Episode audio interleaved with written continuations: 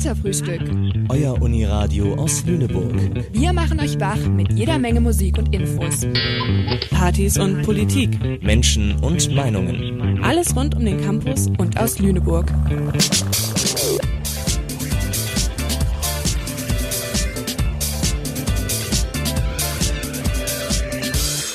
Sendeverantwortlich für diese Bürgerrundfunksendung ist Joanne Ilona Burowski. Guten Abend beim Katerfrühstück. Hier sind Gina und Theo. Die Adventszeit hat begonnen und ganz Lüneburg ist wieder weihnachtlich dekoriert. Eigentlich alles so wie immer, oder Theo? Ja, abgesehen von der Maskenpflicht und der globalen Pandemie fühlt es sich komplett an wie immer, Gina. Okay, ja, also abgesehen davon feiern wir wieder Weihnachten, so wie jedes Jahr auch. Die meisten wissen, dass es sich um eine christliche Tradition handelt, aber was für eine große Rolle spielt das Christentum für uns in Deutschland überhaupt noch? Und wie sind wir eigentlich im christlichen Deutschland aufgewachsen? Mit welcher Selbstverständlichkeit? Darum soll es heute in der folgenden Stunde gehen. Aber erstmal kommt ein Song. Hier ist Take Me to Church von Hosea.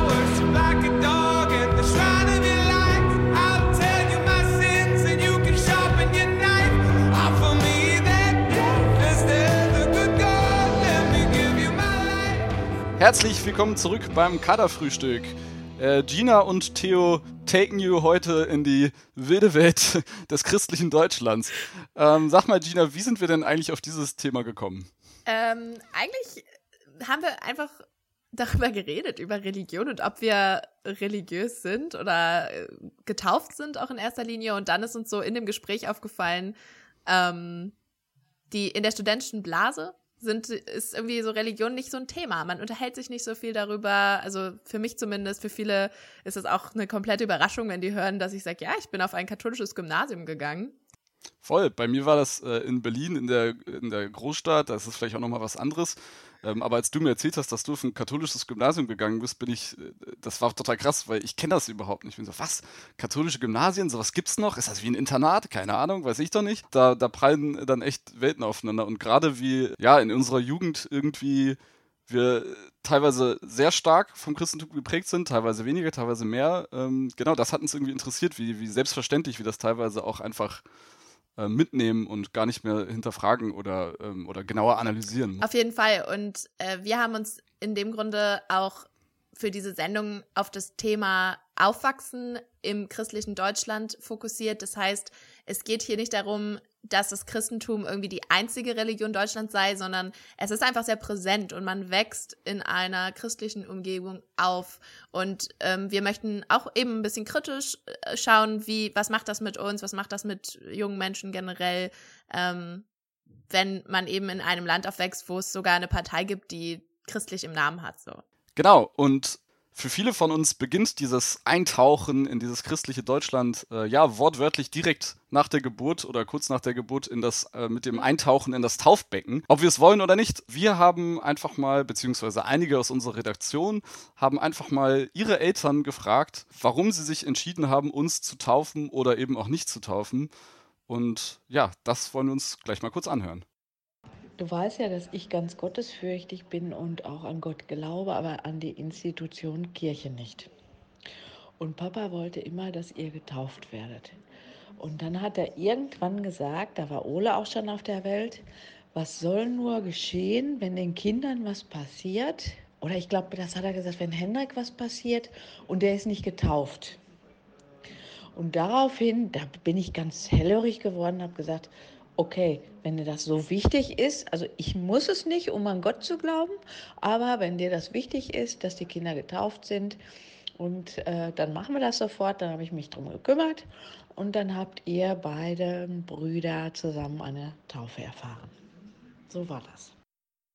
Wir haben unsere Tochter nicht getauft, weil wir wollten, dass sie mit 14, wenn sie alt genug ist und religionsmündig selber entscheiden kann, ob sie äh, getauft werden möchte oder nicht. Und haben uns vorgenommen, in der Zeit des Aufwachsens aber ihr die Möglichkeit zu geben, verschiedenste Religionen kennenzulernen im Alltag und durch andere Menschen. Wir haben unsere beiden Kinder taufen lassen, weil wir damals schon als Jugendliche in der katholischen jungen Gemeinde aktiv und engagiert waren. Wir waren gut in der Gemeinde eingebunden. Gottesdienste sonntags waren selbstverständlich. Mein Mann hat in einer kirchlichen Jugendband musiziert. Außerdem habe ich jahrelang auch mit meinen Kindern Familiengottesdienste gestaltet und ich würde es heute auch wieder so machen. So haben wir dich taufen lassen. Heute würden wir das vielleicht etwas anders entscheiden. Nur damals war das für uns eigentlich selbstverständlich, weil wir sind beide katholisch, deine Mutter und ich. Und äh, ich komme ja, wie du ja weißt, aus einer äh, sizilianischen Familie. Da war das eigentlich auch von jedem erwartet worden. Aber für mich war es letztendlich aber auch selbstverständlich und für Mama auch, äh, weil wir auch eine Verbindung zur Kirche gehabt haben. Aber wir hatten zur damaligen Zeit auch keine kritische Betrachtung der Kirche. Heute ist das vielleicht etwas anders. Äh, die Pateneltern, das war damals auch ein Thema, weil das ja so immer weitergetragen worden ist, äh, dass wenn den Eltern was passiert, sich die Pateneltern darum kümmern. Das waren auch so Dinge, die man auch dann für wichtig genommen hat und hat dann entsprechend auch überlegt, wen man da zu benennen kann, äh, der dann das Kind genauso liebt, äh, wie wir es getan haben. Wir haben unsere Kinder nicht aus tiefem christlichen Glauben taufen und konfirmieren lassen, sondern weil es für uns einfach dazugehört hat. Wir sind selbst getauft und konfirmiert und deswegen stellte sich die Frage gar nicht, ob wir das vielleicht nicht tun sollten. Wir haben auch mit unseren Kindern jeden Abend ein Gebet gesprochen vor dem Hintergrund, dass sie selbst irgendwann entscheiden sollen, ob sie glauben oder nicht. Wir haben ihnen gezeigt, wie schön es ist, dass man jemanden um etwas bitten kann oder jemandem für etwas danken kann. Ob sie später daran glauben oder nicht, das äh, können sie dann für sich selbst entscheiden. Wichtig war uns nur, dass wir nicht von vornherein sagen, es gibt es gar nicht, sondern wir haben alle Möglichkeiten offen gehalten. Ja, die Frage alleine schon bringt mich äh, ja in Bedrängnis, weil ich mich sofort äh, verantwortlich fühle und äh, ein Vorwurf mitschwingt. Äh, äh, ja, warum nicht getauft? Also, obwohl ich selber getauft bin. Also die, der Grund liegt aber eher ganz pragmatisch darin, dass ich dann in Berlin, in der Stadt, in der ich nicht aufgewachsen bin, keine Kirchengemeinde gefunden habe, in der ich mich heimisch gefühlt habe. Und ich wollte dir sozusagen das war der erste Grund. Und der zweite, ich wollte dir selber die Möglichkeit äh, offen lassen, Kirche für dich zu entdecken, weil es mir so auch gegangen ist. Zwar bin ich getauft, aber ich habe die Kirche für mich äh, selbst entdeckt und wollte dir offen lassen, ob jetzt evangelisch, katholisch, buddhistisch oder wie auch immer du dich orientierst. Holy Father, we need to talk. I have a secret.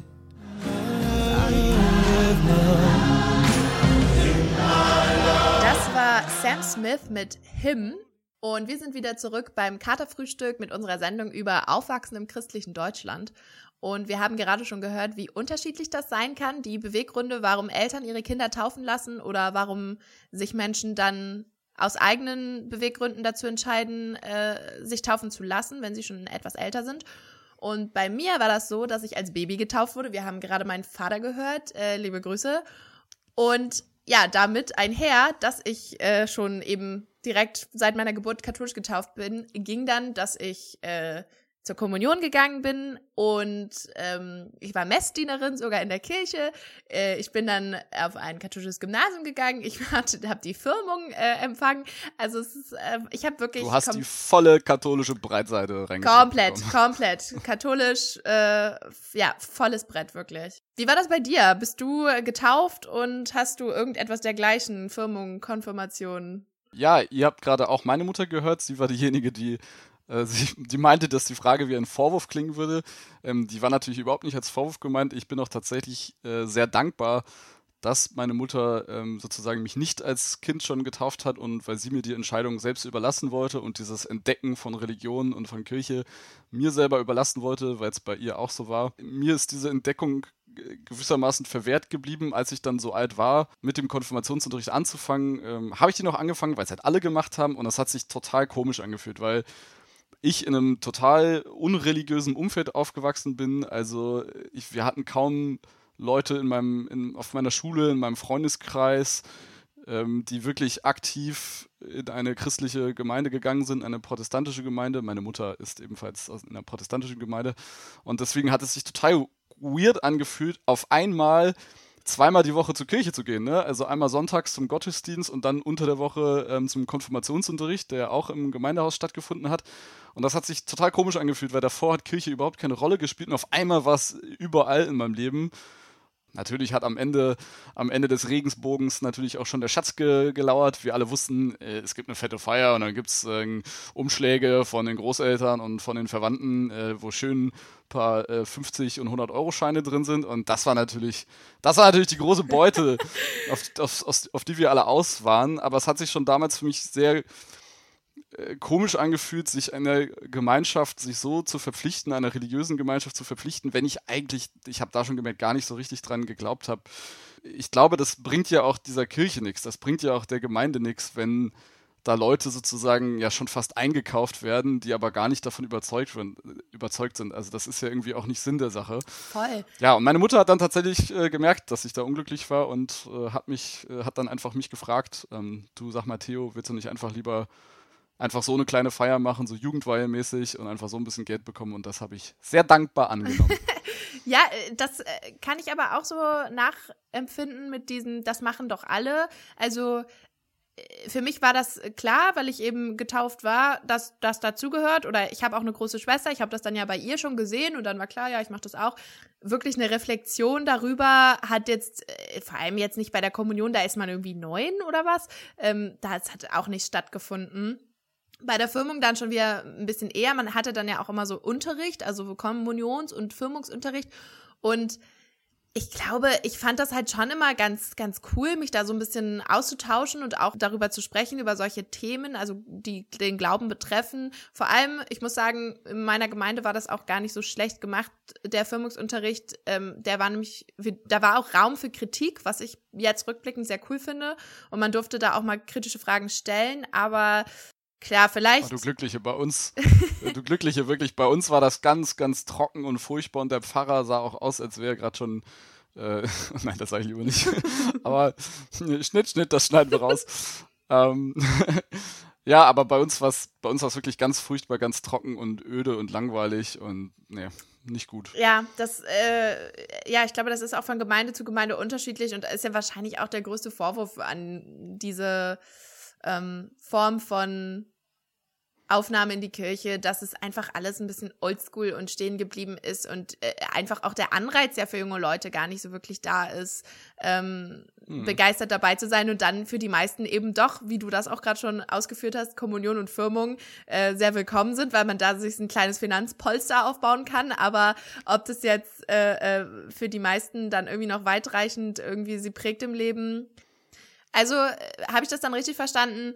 Du hast nicht die Kon äh, Konfirmation empfangen, du bist auch nicht getauft und als was würdest du dich denn dann bezeichnen als Atheist?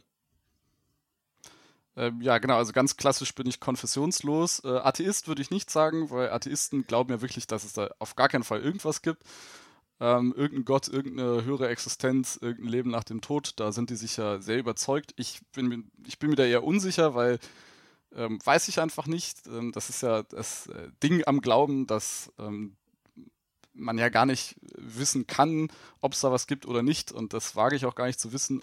Ähm, ich persönlich habe so ein bisschen meinen, jetzt kein Kampf, aber so meine Perspektive gerade zur christlichen Kirche ist, dass die sich sehr auf das Leben nach dem Tod konzentriert und sozusagen, dass man sein jetziges Leben in der Gegenwart sehr danach führen muss, dass man sozusagen nach dem Leben ähm, empfangen wird im, äh, im Himmel und äh, ja, dass ähm, das sich für mich irgendwie komisch anfühlt äh, oder müßig anfühlt, sich so sehr damit abzuarbeiten für etwas, wo man gar nicht weiß, ob es das überhaupt gibt. Aber wie gesagt, es ist am Ende eine Glaubensfrage und mm. die kann natürlich jeder für sich selbst ja, beantworten. In dem Zuge auch es gibt so viele verschiedene Glaubensrichtungen und ähm, Menschen haben unterschiedliche Religionen, entscheiden sich unterschiedlich, was sie glauben möchten.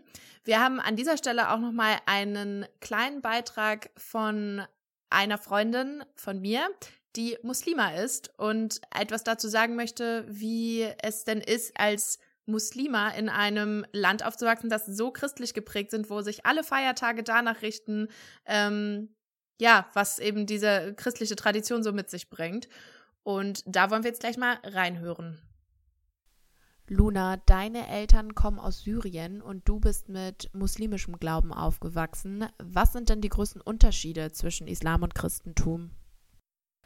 Also die Unterschiede sind ganz klar zum Beispiel die Feiertage. Also während die Christen Ostern und Weihnachten feiern, ähm, sind das Zuckerfest und das Opferfest bei uns äh, wichtig. Also das Zuckerfest ist nach dem Ramadan, nach unserem Fastenmonat und ist von der Wichtigkeit her wie Ostern. Und ähm, das Opferfest, was circa zehn Wochen nach dem Zuckerfest kommt, äh, ist von der Wichtigkeit her wie Weihnachten. Und dann ist es so, dass im Islam kein Alkohol getrunken werden darf, ähm, kein Schweinefleisch gegessen werden darf. Und das bemerkt man schon sehr krass. Also es ist schon ein krasser Unterschied äh, zum Christentum, weil das ja in der Gesellschaft sehr auffällt. Und natürlich, dass die äh, muslimischen Frauen normalerweise ein Kopftuch tragen sollen, während ähm, Christen das ja nicht tun müssen, außer non Nonnen natürlich. Mit welchen Vorurteilen hattest du zu kämpfen gegenüber dem Islam? Äh, zu den Vorurteilen ähm, gehören die Regeln des Islams. Oft werde ich dann gefragt, so wenn ich gerade, keine Ahnung, irgendwie in einer Bar sitze und was trinke, werde ich dann oft gefragt, ich dachte, du darfst kein Alkohol trinken. Oder ähm, musst du nicht eigentlich ein Kopftuch tragen? Also solche Fragen ähm, erlebe ich ganz oft in der Gesellschaft. Hast du denn dann doll gemerkt, dass du mit nichtchristlichem Glauben in einem christlichen Land aufgewachsen bist? Na klar, also ich merke das zum Beispiel ganz krass am Ramadan, unserem äh, Fastenmonat. Ähm, der läuft ja zum Beispiel ganz anders ab als im Christentum. Bei uns ist nämlich so, dass äh, man von Sonnenaufgang bis Sonnenuntergang weder was trinken, noch ähm, essen, noch rauchen oder sonst irgendwie sowas in der Art machen darf. Und da kriege ich ganz, ganz viele Kommentare und ganz, ganz viele Fragen ab. Und die meisten Kommentare, die ich abbekomme, sind sowas wie, boah, das würde ich ja gar nicht aushalten. Da merkt man halt schon natürlich, dass es sich hierbei um ein nicht muslimisches Land handelt. Und fühlt sich das für dich manchmal rücksichtslos an, dass Deutschland eben so ein christlich geprägtes Land ist und man halt hier mit einer anderen Religion dann sich so fügen muss, mehr oder weniger, also die Feiertage und sowas zum Beispiel? Ähm, ich finde es absolut nicht rücksichtslos, muss ich sagen, dass das Christentum in Deutschland vorausgesetzt wird, weil es handelt sich hierbei nun mal um ein christliches Land und ein, um ein christlich geprägtes Land. Ähm, hier sind halt sehr viele Christen, genauso wie es in Syrien halt vermehrt Moslems gibt. Das stört mich absolut nicht. Ähm, was mich nur stört, sind Menschen, die ähm, den Islam absolut nicht kennen und sich ihre Meinung darüber bilden und dann halt ihre Vorurteile haben. Ich meine, in Syrien ist es ja auch nicht so, dass, dass Christen das als diskriminierend oder als rücksichtslos sehen, dass der Islam halt dort ähm, die Hauptreligion ist wir leben halt nun mal unsere Religion in Syrien, weil die meisten halt Moslems sind, aber Christen sind trotzdem immer herzlich willkommen und in Deutschland ist es halt auch so, finde ich.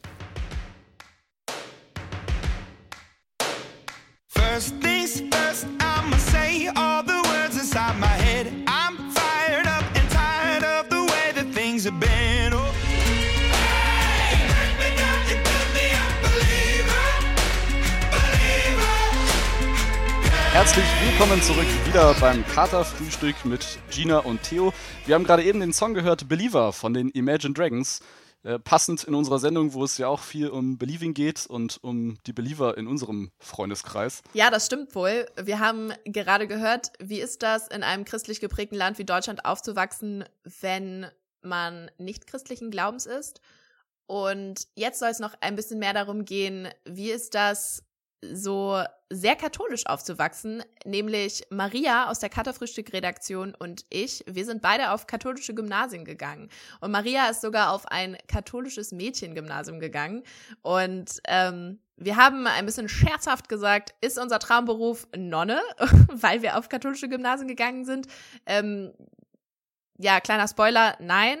Aber trotzdem haben wir uns den der Frage so ein bisschen angenähert, was hat das mit uns gemacht, was war, waren Unterschiede.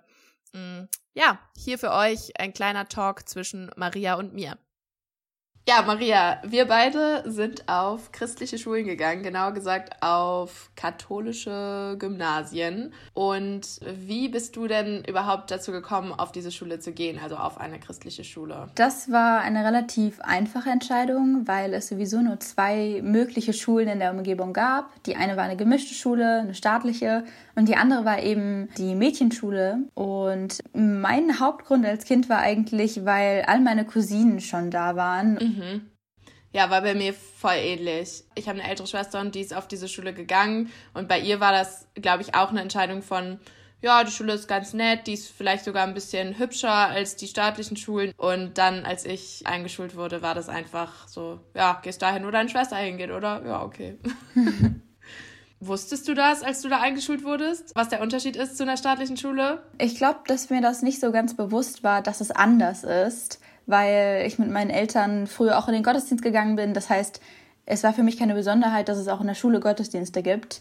Nee, war bei mir echt auch so, dass ich manchmal komisch angeguckt wurde, wenn ich erzählt habe, wir beten jeden Morgen und alle so, was? Oh mein Gott. Und ich so, hä, voll normal irgendwie. Was waren denn Unterschiede zu einer staatlichen Schule? Also was war auf einer christlich geprägten Schule anders? Also bei uns war es so, dass wir jeden Morgen gebetet haben und es gab regelmäßig Gottesdienste, die auch mit vorbereitet wurden. Also äh, im Religionsunterricht haben wir es gemacht, da haben wir dann jeweils die Rollen verteilt. Fürbitten gibt es ja in Gottesdiensten oder auch eine Lesung und dann hat man äh, das gestaltet als Klassen und mit den Parallelklassen dann immer zusammen Gottesdienste gehalten. Ich glaube, es war so entweder jeden Monat oder alle zwei Monate. Ich bin mir gerade nicht mehr so ganz sicher. Mhm. Bei uns hat sogar der Schulpfarrer im Schulgebäude gewohnt. Und es gab bei mir nur den Auswahl zwischen entweder katholisch oder evangelischer Religionsunterricht. Es gab kein Ethik. Manchmal hatte ich, glaube ich, so eine rebellische Phase, als ich noch kleiner war und wollte unbedingt auf die anderen Schulen, weil die irgendwie cooler waren oder so. Also das hatte ich mal, aber hat sich dann auch wieder irgendwie verwachsen. Die hatte ich auch, diese Phase. Ich hatte überlegt, zur Oberstufe zu wechseln dann, wegen den Boys.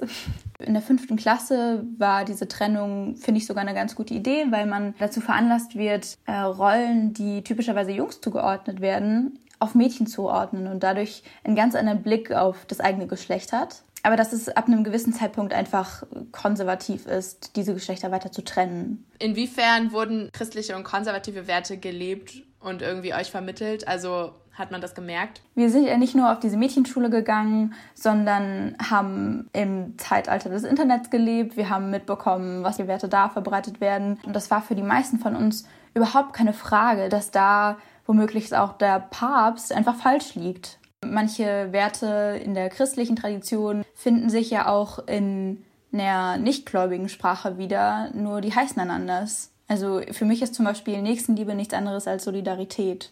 Stimmt, ja, auf jeden Fall. Also so die christlichen Werte, wenn ich dran denke, die SchülerInnen waren trotzdem alle blöd und waren richtig kacke zueinander und hätten netter miteinander umgehen können. Und es gab trotzdem Mobbing. Alles, was es an anderen Schulen gab, gab es an unserer Schule auch an Diskriminierung und so. Also rein statistisch hätte es viel mehr SchülerInnen geben müssen, die homosexuell sind, aber sie haben sich dazu halt nicht offen bekannt. Ich zum Beispiel würde schon behaupten, dass schon so Heteronormativität irgendwie mehr oder weniger implizit kommuniziert wurde. Ja. Inwiefern hat denn deine Bildung in dieser katholischen Schule deine persönliche Haltung zum Glauben beeinflusst? Ist die gleich geblieben oder hat die sich verändert?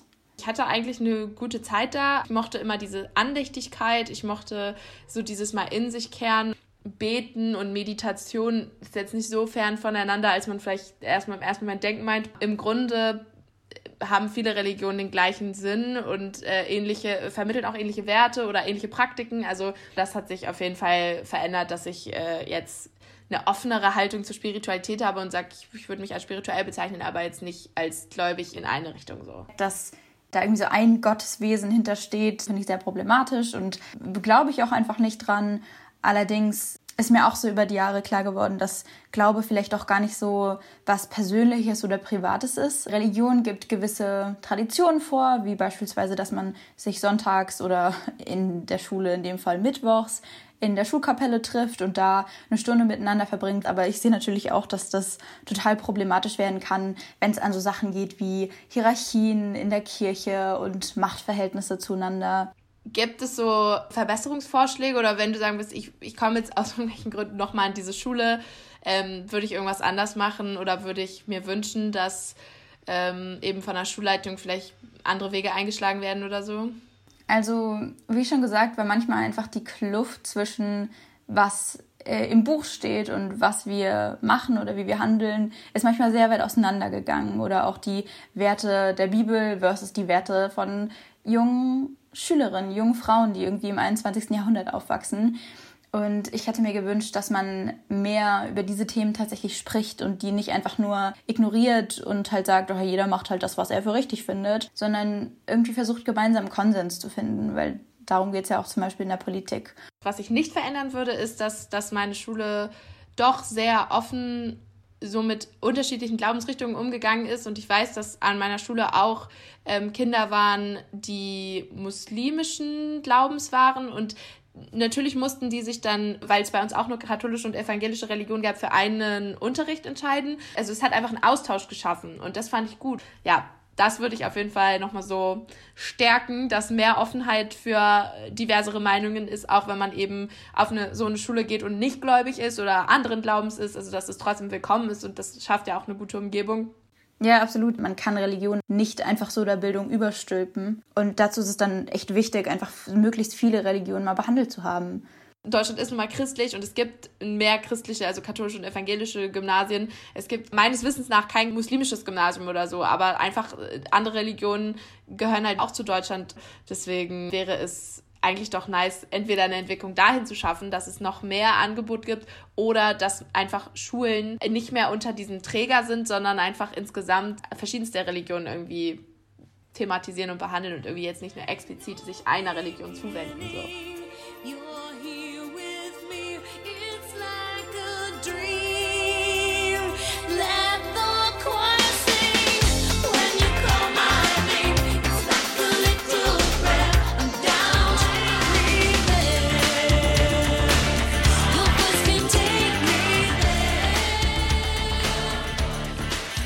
War Madonna mit Like a Prayer und wir sind wieder zurück beim Katerfrühstück mit der Sendung Aufwachsen im christlichen Deutschland. Ähm, wir haben uns jetzt nochmal gefragt, wie christlich ist Deutschland denn überhaupt noch? Also wie verwoben sind Staat und Religion und ähm, gibt es den sogenannten Säkularismus? Ist, ist das hier so? Sind wir ein Land, in der Kirche und Staat getrennt sind? Äh, ja, tatsächlich ist es bei uns so, ähm, dass in Artikel 140 des Grundgesetzes äh, festgeschrieben steht, es gibt keine Staatskirche. Das entspricht dann auch schon sozusagen diesen Kriterien des Säkularismus. Ähm, es gibt dem gegenüberstehend ähm, den Laizismus. Hast du davon schon mal gehört, Gina? Nee, also äh, vielleicht gehört, aber ich wüsste jetzt nicht, was es ist, ehrlich gesagt. Könnte ich nicht erklären. Äh, ich habe tatsächlich vor dieser Recherche auch noch nie davon gehört, weil das, was ich unter Säkularismus vorher verstanden habe, äh, ist eigentlich Laizismus. Ähm, das ist ein Begriff, der ist entstanden im Ende des 19. Jahrhunderts in Frankreich. Und das bezeichnet wirklich diese komplette äh, Trennung zwischen Staat und Kirche, vor allem den Staat und politische Einflussnahme auf die Politik, auf die Politiker von Seiten der Kirche, vor allem von Seiten der katholischen Kirche zu schützen deswegen wurde dann auch darauf aufbauend in Frankreich dann äh, im 20. Jahrhundert ein Gesetz geschaffen, ähm, wo genau festgelegt wird, dass zum Beispiel in öffentlichen staatlichen Schulen darf, darf es keinen Religionsunterricht geben. Es sind religiöse Symbole komplett verboten. Und bei uns in Deutschland ist das dann doch anders. Also allein, dass wir eine, eine der größten Parteien bei uns im Lande, äh, die Christlich-Demokratische Union, das wird es in Frankreich niemals geben. Eine große Partei, die das Christentum schon im Namen trägt und äh, dementsprechend den äh, Einfluss auch trägt. Ähm, und tatsächlich ist es in Deutschland so, dass ja, zum Beispiel auch in staatlichen Rundfunkanstalten kirchliche Vertreter sitzen, äh, christliche Symbole auch in Schulen gestattet sind, der Religionsunterricht in öffentlichen Schulen gestattet ist und tatsächlich auch äh, christliche Kirchen und Glaubensgemeinschaften ähm, ja, als Körperschaften des öffentlichen Rechts eingetragen sind in Deutschland und keine privatrechtlichen Vereine. Also in Frankreich sind das wirklich private Vereine, in Deutschland nicht. Und das muss man sich auch nochmal äh, vor Augen führen, was die Kirchensteuer eigentlich bedeutet, äh, weil die bedeutet tatsächlich, dass der deutsche Staat, die Bundesrepublik Deutschland, über das Finanzamt für die Kirche Geld eintreibt und das dann quasi an die Kirche weiterleitet, vereinfacht gesagt. Und wenn man sich das so vor Augen führt, dann ist das auf jeden Fall nicht das, was ich vorher unter Säkularismus verstanden habe, aber das liegt unter anderem an diesem ne, besagten Unterschied, dass diese ganz komplette Trennung eigentlich auch Laizismus bedeutet und Säkularismus ist eher so eine gesamtgesellschaftliche Abnabelung ähm, von diesem vorwissenschaftlichen, äh, strengen Einfluss der Kirche auf die Gesellschaft und das können wir auch in der deutschen Gemeinschaft schon beobachten und generell in der westlichen Gemeinschaft. Okay, ja, vielen Dank für diese Unterscheidung einmal. Also ich glaube, äh, da werden, wird sicherlich einige geben, die das so noch nicht gehört haben. Auch Stichwort Kirchensteuer ist eigentlich eine gute äh, Überleitung zu unserem nächsten Beitrag von Henrik und Hendrik aus der Kata Frühstück äh, Redaktion. Die beiden haben sich mal mehr damit beschäftigt, was, wie kann man eigentlich aus der Kirche austreten äh, und welche Hürden muss man da überwinden und ähm, ja, wie, dass es einfach auch aktuell ein Trend ist, ähm, also den man beobachten kann, dass Menschen aus der Kirche austreten möchten. Was genau passiert mit Steuergeldern? All das kommt jetzt in unserem nächsten Beitrag. Heute beschäftigen sich Henrik mit dem Austritt aus der Kirche und klären die häufigsten Fragen dazu. Als kleinen Disclaimer wollen wir vorher noch anstellen, dass wir, obwohl wir beide aus der Kirche ausgetreten sind, nach bestem Wissen und Gewissen hier objektiv recherchiert haben und nicht versuchen, mit unserer ähm, Recherche hier in irgendeine Richtung zu steuern, ob äh, pro oder kontra Kirche. Moin, Henrik. Moin, Henrik. Ja, wir wollen heute über das Thema Kirche sprechen meine Eltern waren beide katholisch äh, und deswegen hat sich da gar nicht so die Frage gestellt. Ich glaube, es war auch so ein bisschen aus Gewohnheit einfach. Ähm, und habe dann irgendwann aber gemerkt, dass äh, ich mich gar nicht so sehr damit identifiziere. Wenn mir niemand gesagt hätte, du bist in der Kirche, hätte ich es nicht gemerkt. Ja, was auch so eine Frage war, die ich mir gestellt habe in dem Zusammenhang, war, ob ich nochmal eintreten würde. Gerade weil man natürlich in die Kirche reinkommt in einem Alter, wo man das nicht selbst entscheidet und dann aber die Möglichkeit hat, auszutreten in einem Alter, wo man das reflektieren kann. Ja, das finde ich, find ich eine richtig gute Frage, die man sich gut stellen kann, um mal sich so ein bisschen zu einzuschätzen in dem Bereich. Ja.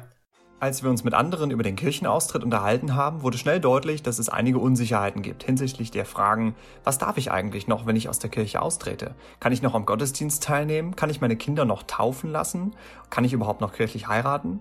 Das wollen wir klären und wir wollen einmal klarstellen, woher die Kirchensteuer kommt und einen kleinen Überblick darüber geben, wofür die Kirche ihr Geld ausgibt.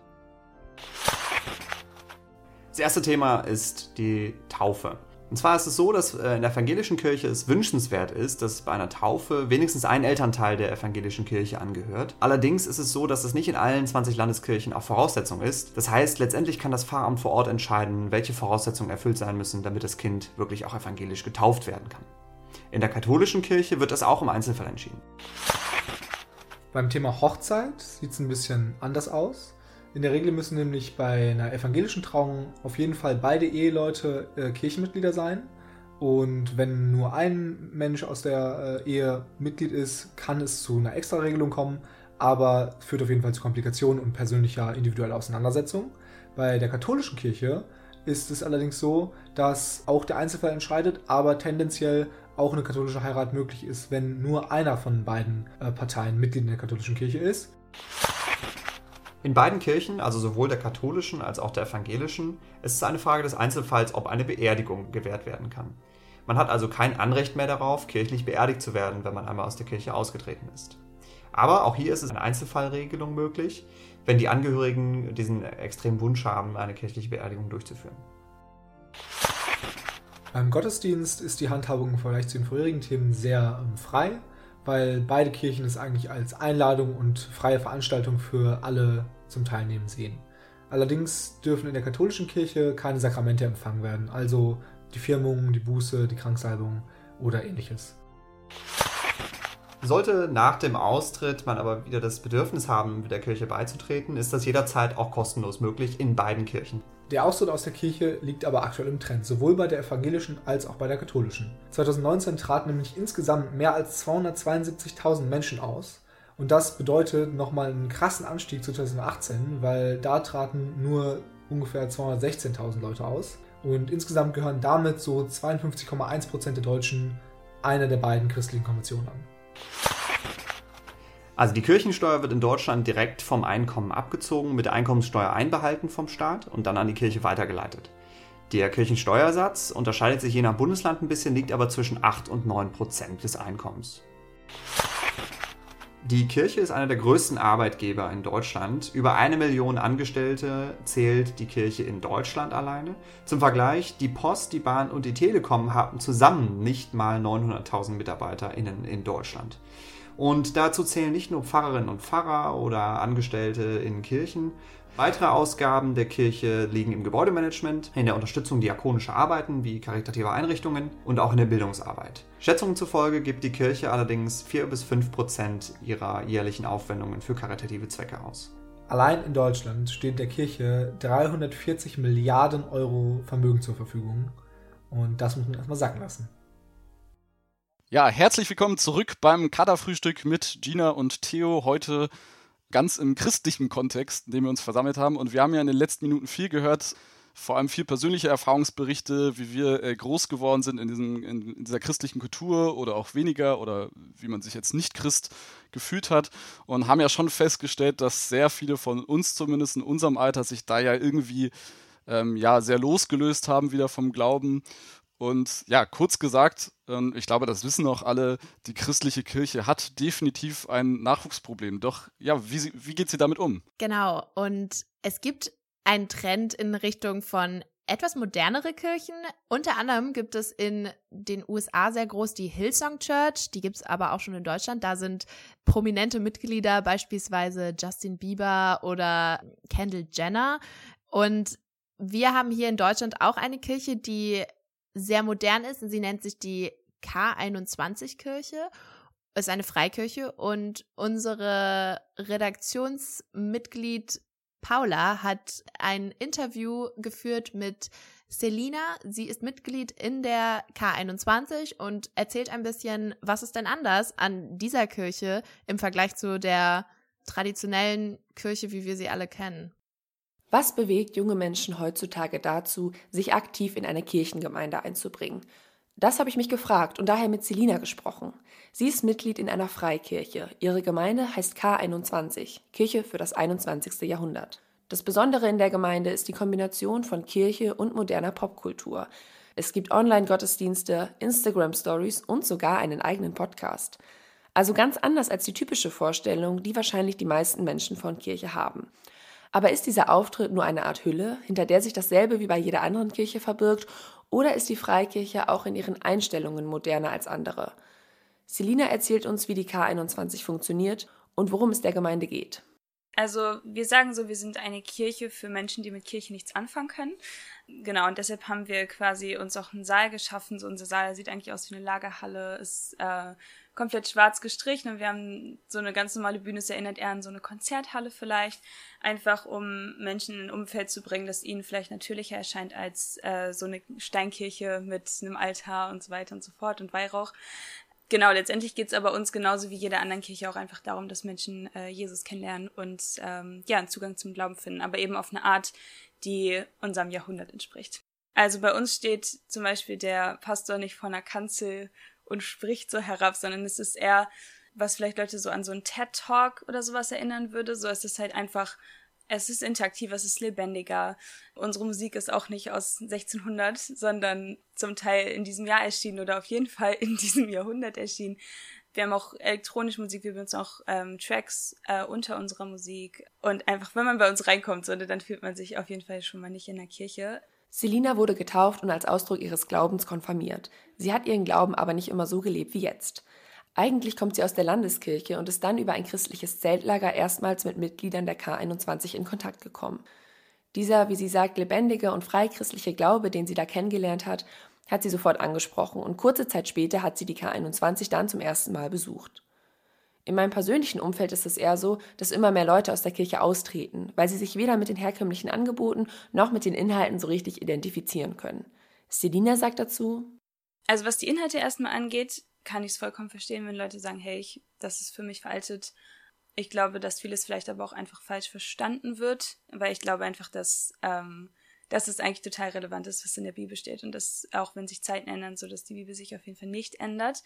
Genau, und ich kann es aber auch zu 100% verstehen, wenn man sagt, von den herkömmlichen Angeboten fühle ich mich nicht angesprochen. Das war ja auch genau das Gleiche äh, bei mir. Also nachdem ich da meine 40 äh, Gottesdienste in der Landeskirche für meine Konfirmation abgehandelt hatte, hat man mich da auch, glaube ich, noch einmal zum Weihnachtsgottesdienst gesehen, weil es einfach gerade für junge Menschen ist es einfach nicht ansprechend und es ist auch langweilig und man denkt sich, okay, was hat das jetzt gerade mit mir zu tun? Genau, und deshalb bin ich so dankbar, einfach eine Kirche gefunden zu haben, in der es anders ist und der, in der es auch konkret darum geht, okay, was bedeutet das, was in der Bibel steht, für mein Leben und wie kann es einen Unterschied in meinem Leben und damit auch im Leben von anderen Menschen machen. Das Auftreten der K21 ist insgesamt ziemlich zeitgemäß und modern. Aber wie sieht es mit den Inhalten aus? Ich habe mich gefragt, ob sich die Message der Gemeinde ebenso weiterentwickelt und verändert hat oder nur die Art und Weise, wie diese rübergebracht wird.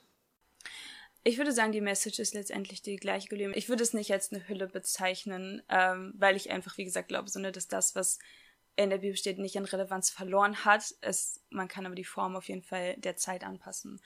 Genau, ich denke einfach, ähm, als Christen ist es unsere allererste Aufgabe, Menschen zu lieben und Menschen anzunehmen, bevor wir sie verurteilen. Und das ist für mich auch das Aller, Allerwichtigste, was ich jedem Menschen jeweils immer sagen würde und auch tue, wenn sie auf mich zukommen und sagen, hey, aber was ist mit Sex vor der Ehe und was weiß ich. So, das ist einfach eine Sache erstmal als allererstes zwischen dir und Gott. Und natürlich habe ich da vielleicht eine andere Meinung darüber. Aber das heißt nicht, dass ich das Recht habe, über dich zu urteilen. Und das ist auch das, was wir in der Gemeinde so lehren.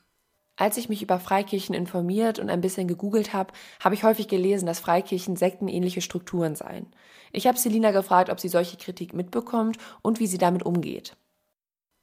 Ja, sehr viel tatsächlich. Also als ich in meine Gemeinde gekommen bin, äh, habe ich sehr viel Gegenwind auch von meiner Familie bekommen. Ähm, und äh, das war für mich sehr, sehr schwer, damit umzugehen. Was ich solchen Menschen einfach sagen kann, ist so, ey, kommt selbst und überzeugt dich einfach selbst. Weil es ist nicht so, wie es, wie man sich vielleicht auch aus Einzelteilen, die man vielleicht mal gehört hat, ähm, irgendwie so sein Bild zusammenschafft. Aber letztendlich zum Beispiel in unserer Gemeinde gibt es in dem Sinne keine Mitgliedschaft. Du kannst ein Commitment unterschreiben, das heißt, dass du sagst, hey, ich ich bin hier und das ist meine Hausgemeinde, aber du hast doch jederzeit die Möglichkeit zu gehen, keiner bindet dich, du hast keine Verpflichtung, irgendwas zu zahlen, außer du möchtest gerne spenden. Und natürlich glauben wir auch, dass es, äh, dass es ein biblisches Prinzip ist zu spenden, aber niemand wird dazu gezwungen. Und das wird auch in jedem unserer Gottesdienste zum Beispiel sehr betont.